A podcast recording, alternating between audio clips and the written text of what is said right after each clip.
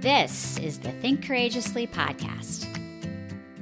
I'm your host, Deb Cummins Stellato, and I'm here to challenge successful women like you to find the courage to make pivots so that you can ignite your life and expand your limited thinking about change.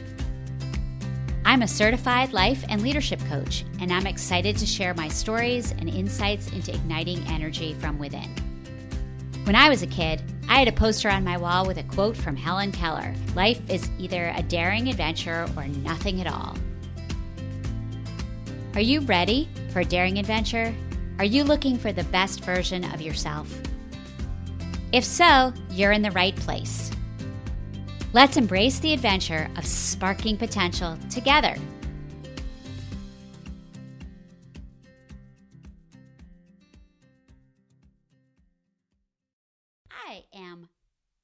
Excited to be here today. I'm going to do something totally different than I've done because I feel like it. And to be honest, yesterday was my birthday. I love me my birthday. And it was a really weird birthday, obviously, because of this whole quarantining thing. And I just got this idea in my head that it would be fun to ask my fabulous listeners what they would like to know about me that they may not know. And so I got some great ideas from Facebook. Uh, and some emails. And so we're going to play Ask the Podcaster today, which should be very fun. Now, probably fun is the first thing that you might say. I'm usually quite serious on these podcasts, uh, quite insightful, sometimes emotional. What I really want you to know about me is that I personally am hysterically funny. I have a great sense of humor. My daughter and I always laugh that we are the funniest people that we know because we think that we are. And uh, I look at life through a very funny lens. So I'm going to be candid like I always am and honest like I always am, but I'm also going to have some fun doing this. So, our first question today is from a member of the Lightbeamer community uh, and somebody who is in my growth circle. And so, thank you, Leanne, for asking this question, which is How did I get my love for leadership? How did I get my love for leadership? It's a great question, and I've really had to think about it. And I often, I, I often talk to my clients about you know their daughters and so i'm thinking about myself as a young girl and i like to always remind moms that bossy little girls become CEOs of their own company. Now, I'm not going to say I was super bossy because I grew up in a household where being smart was just expected and leading was just expected. My parents were both very active in our community in a variety of different ways. My dad was the national president of Easter Seals, my mom was the president of the Board of Education. For God's sake, my mother had her doctorate in educational leadership. So there was a lot of leadership going on in my house. And I think that I really developed my own thinking around leadership when I was in college. Um, I went to Muhlenberg College, which, where the heck is Muhlenberg College? Muhlenberg College in Allentown, Pennsylvania. And while I was there, I went to school, but mostly I participated in various activities. So I was on student government and I was a resident advisor. But the thing that I really loved and found my calling in when I was in college was being what was called an orientation leader through the admissions office. And I loved this co curricular involvement so much because I got to work and lead my peers and also have some influence over incoming students. So I think that it started there, and uh, I grew in my responsibilities with that orientation program. And my very first job, real job, was at Muhlenberg College as the first director of student activities. So I actually graduated with a degree in social work, and then I got my master's at Villanova University. Go Wildcats! Go Wildcats! Um, in organizational development, and actually, my experiences in college helped to inform that specific interest in organizational development, which ignited my interest in leadership. And when I was done with that program, I ended up going back to Muhlenberg and creating something called the MILE program, which was the Muhlenberg Institute for Leadership Education, where I recruited very high potential incoming freshmen and they went through a leadership a full year leadership program with me. Um, and hopefully they came out on the other side even better than when they started. And actually i am really fortunate because of facebook because i get to see uh, where many of them have gone. And and gotta say pretty good instinct many of these people have gone on to become adults who are leading great lives. So that is where I got my love for leadership, Leanne. So now I'm going to mix it up with a funny question. My fabulous virtual assistant, Kristen, asked me about my love for the theater. And I'm just going to make a small plug here. Kristen is amazing. Her daughter Owen goes to University of Michigan is and is a theater major. So we've talked a lot about theater together. And I don't know if Kristen knows this, but I actually had every single dramatic lead in high school. Um, I had no experience acting except you've listened to me and you know that I can be a bit dramatic. So I went to high school and uh, I starred as Corey Bra- Bratter in Barefoot in the Park. I was uh, in Harvey. I was in Blithe Spirit. Um, up the down staircase. I actually, you know, at that time, it was kind of a big deal that I got a lead as a sophomore, and I just continued as that drama diva throughout my high school career. What makes me sort of sad is that I picked Muhlenberg because of their awesome theater department. But when I got to college, for whatever reason, I just had been in a very insulated place when I was in high school. And when I got to college, I was very, I went there because it was super familiar. So when I got to the theater program, and I remember so specifically going backstage and being so enamored with it, I just was, as a freshman, as an 18 year old, I think I wasn't ready to connect with the diversity of people that were part of the theater program. So I have never been on a stage since that time, except in my mind and in my living room. And so I took a lot of my excitement for theater, live theater, and brought it home, so to speak, and have always enjoyed going to the theater. Being a Jersey girl, I grew up close to New York City. We went to shows quite frequently. I was very fortunate. Uh, my husband and I love to go to Broadway shows. We actually love to sing Broadway shows in our car, which is really fun for people who might be the passenger in that car. Like we can really really belt out pretty much any song from Guys and Dolls. We really have a lot of expertise in that particular area. So that's where I got my love for theater. I'm really lucky that I'm married to somebody who loves that. And also, I'm very lucky to be married to someone, my husband Fred, who thinks I am both hysterical and um, incredibly talented as an actress. Of course, I will leave it to him to defend that, but I, I think he would say that. So, another curious question from my coach, Alexandra, um, is what is the last generous thing that I did? And I love this question, Alexandra. So thank you for asking it. And it's funny, I don't really think about this much because I honestly feel without patting myself on my in, on the back that I do this every day in all sorts of ways. Like literally today, I just got off the phone with a friend of mine from my iPEC coaching program who wants to start a podcast and she called me to see if I could help her. And so I oftentimes give away my expertise to others. I'm very generous with my knowledge and my wisdom and what I've learned. Um, and that's really, really important to me because one of my core values is around inspiration and enthusiasm. So, being able to support others on their journey is incredibly important to me. It's it's funny. I've never been a competitive person, and I wonder if those two things go hand in hand in some way.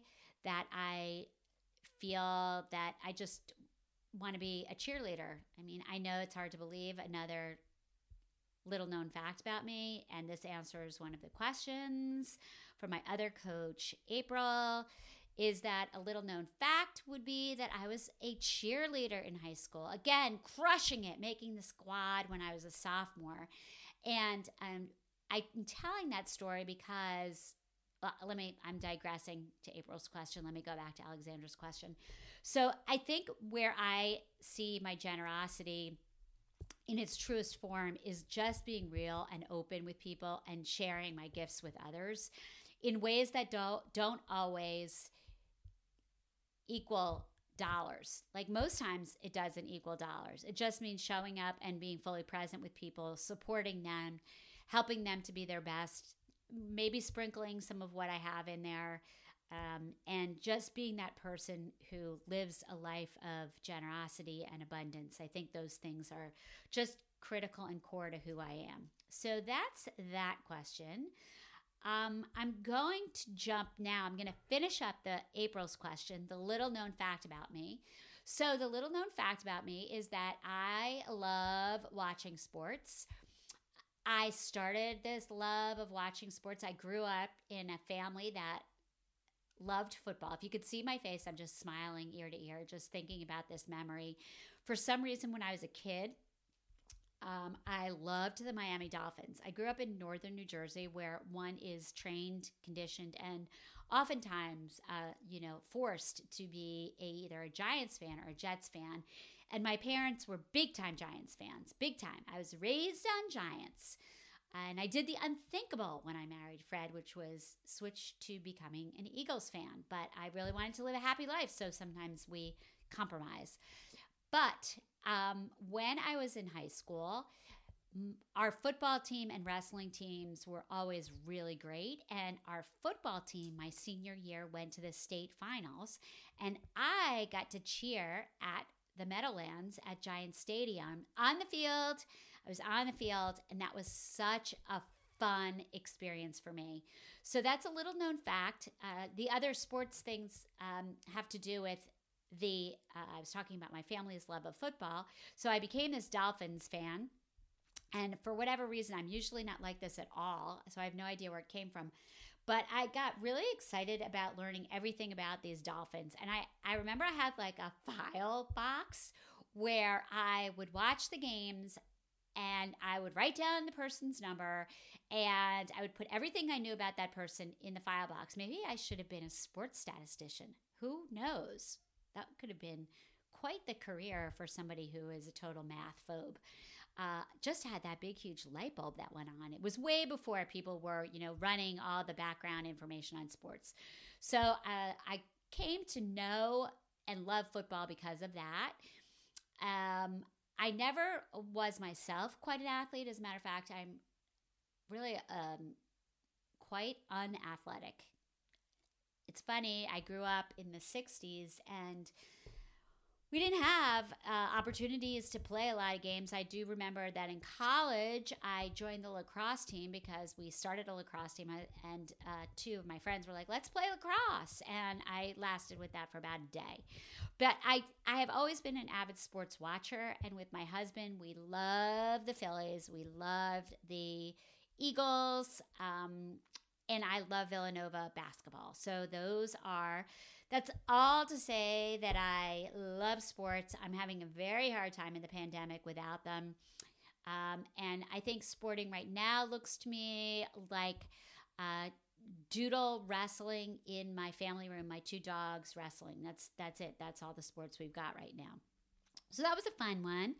Thank you, April, for asking that. And April also wanted to know what my biggest leadership challenge has been or what it is, and how have I maneuvered to rise above it or conquer it. And I love that question. Uh, I just recently had a conversation with one of my coaching clients about something that was actually really traumatic for me um, in the early part of my career in student affairs and that was, uh, I supervised a team of RAs, and one of those RAs committed suicide. And uh, it was nothing short of just horrific and upsetting. And he hung himself, and there were so many different consequences to that day in my professional life in ways that I would never have been planned or prepared for. It really taught me so much about myself and about probably a lot about courage um, and my ability to get through difficult things. So that was one that for some reason my head went to that this week and just talking in that space around trauma.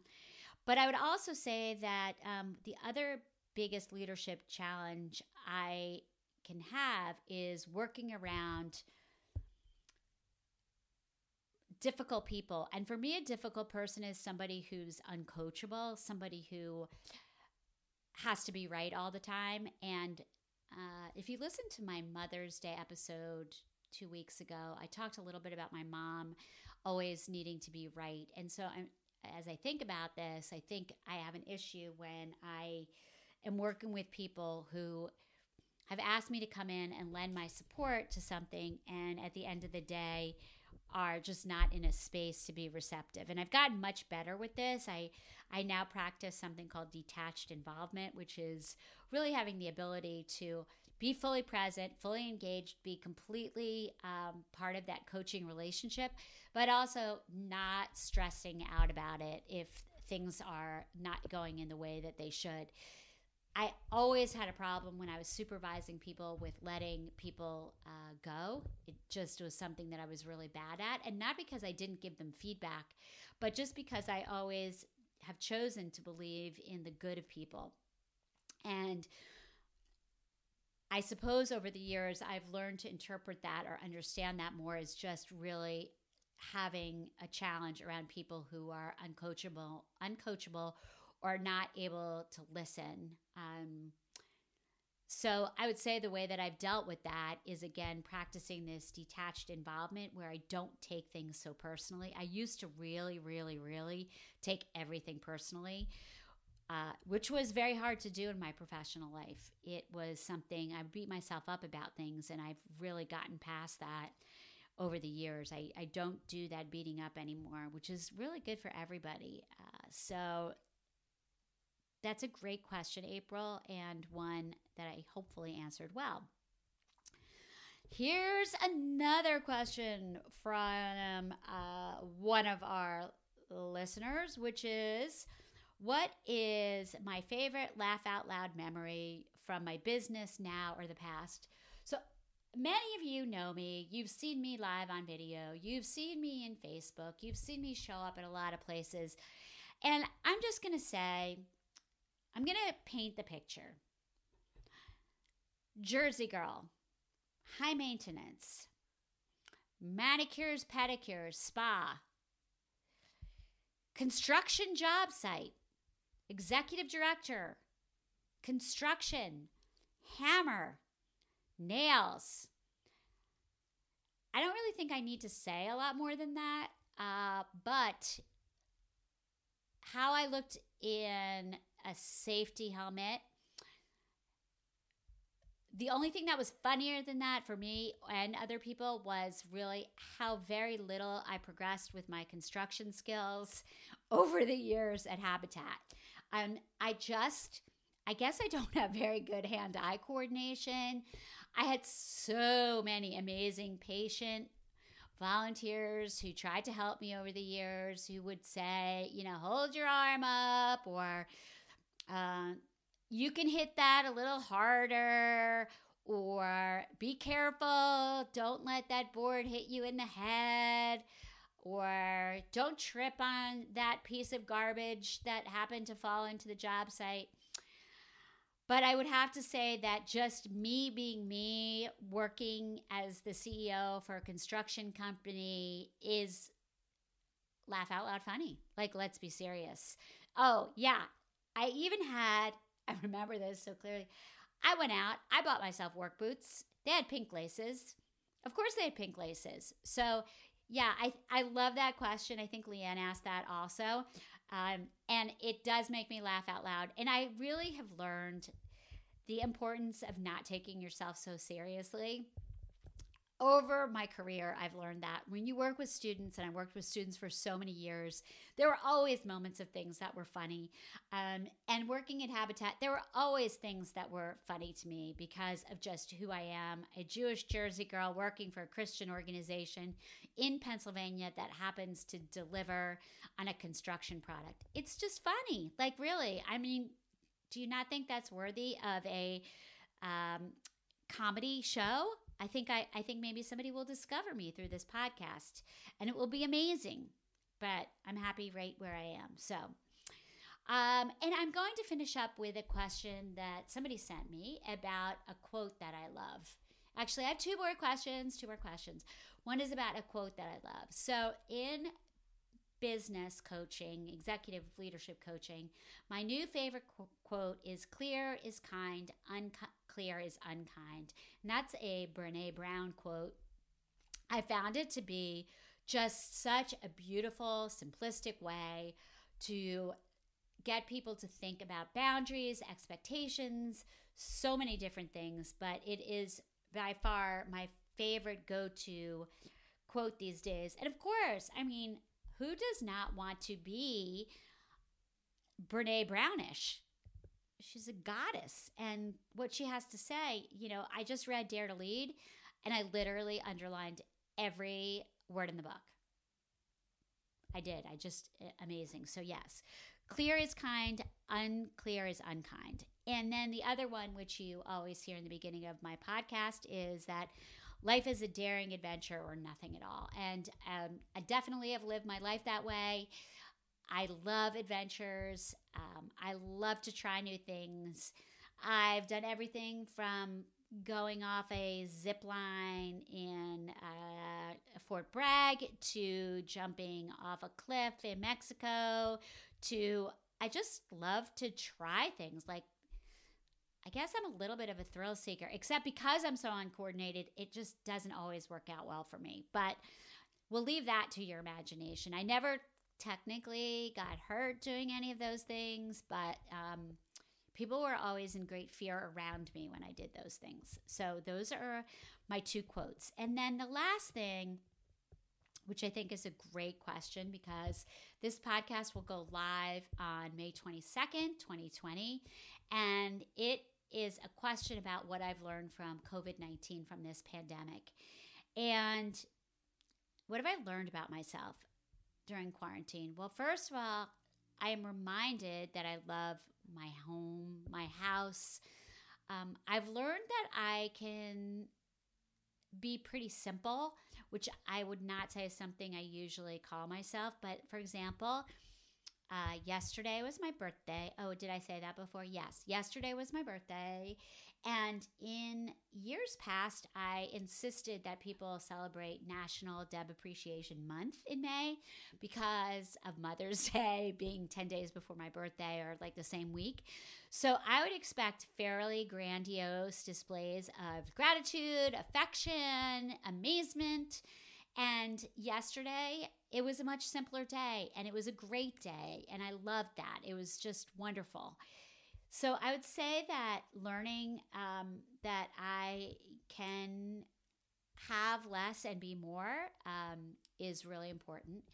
And again, I think this circles back to another thing that I've learned during this time, which is that when you show up in a place of service with just a servant heart and from a heart centered place, good things happen. And the people that have come into my life during this time have been amazing and wonderful and spectacular. And the collaborations that I've had with people have been amazing, wonderful, and fantastically great. Um, the writing, the peace that I've had during this time, the sharing. I did my first 10 day mindset reset during the pandemic, which was a blast and people seem to really enjoy. So I think sometimes we equate success with, you know, what's the what is the return on investment? And I would say during this pandemic, I really literally have no idea.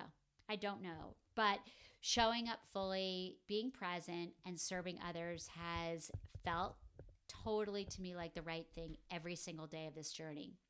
So, That are that, my friends, is the answer, final answer, final answer, final answer to this uh, riveting episode of Think Courageously. And as always, I thank you for joining me. Um, I really appreciate it. Actually, if um, I would really appreciate it if you would leave a rating on your favorite podcast player. Um, even more if you could write a review for me about, you know, definitely, definitely give a review about my humor because maybe I will be picked up by Comedy Central. So leaving a review just, I'm kidding, I'm kidding, just makes it uh, so that my podcast becomes more accessible to others. And I would also say that I'm very excited about a couple of new programs that I'm launching. One is called the Pivot Project, and that will be going live in June. And um, look for that. Still doing our spring retreat in July, and there's a couple more spaces there.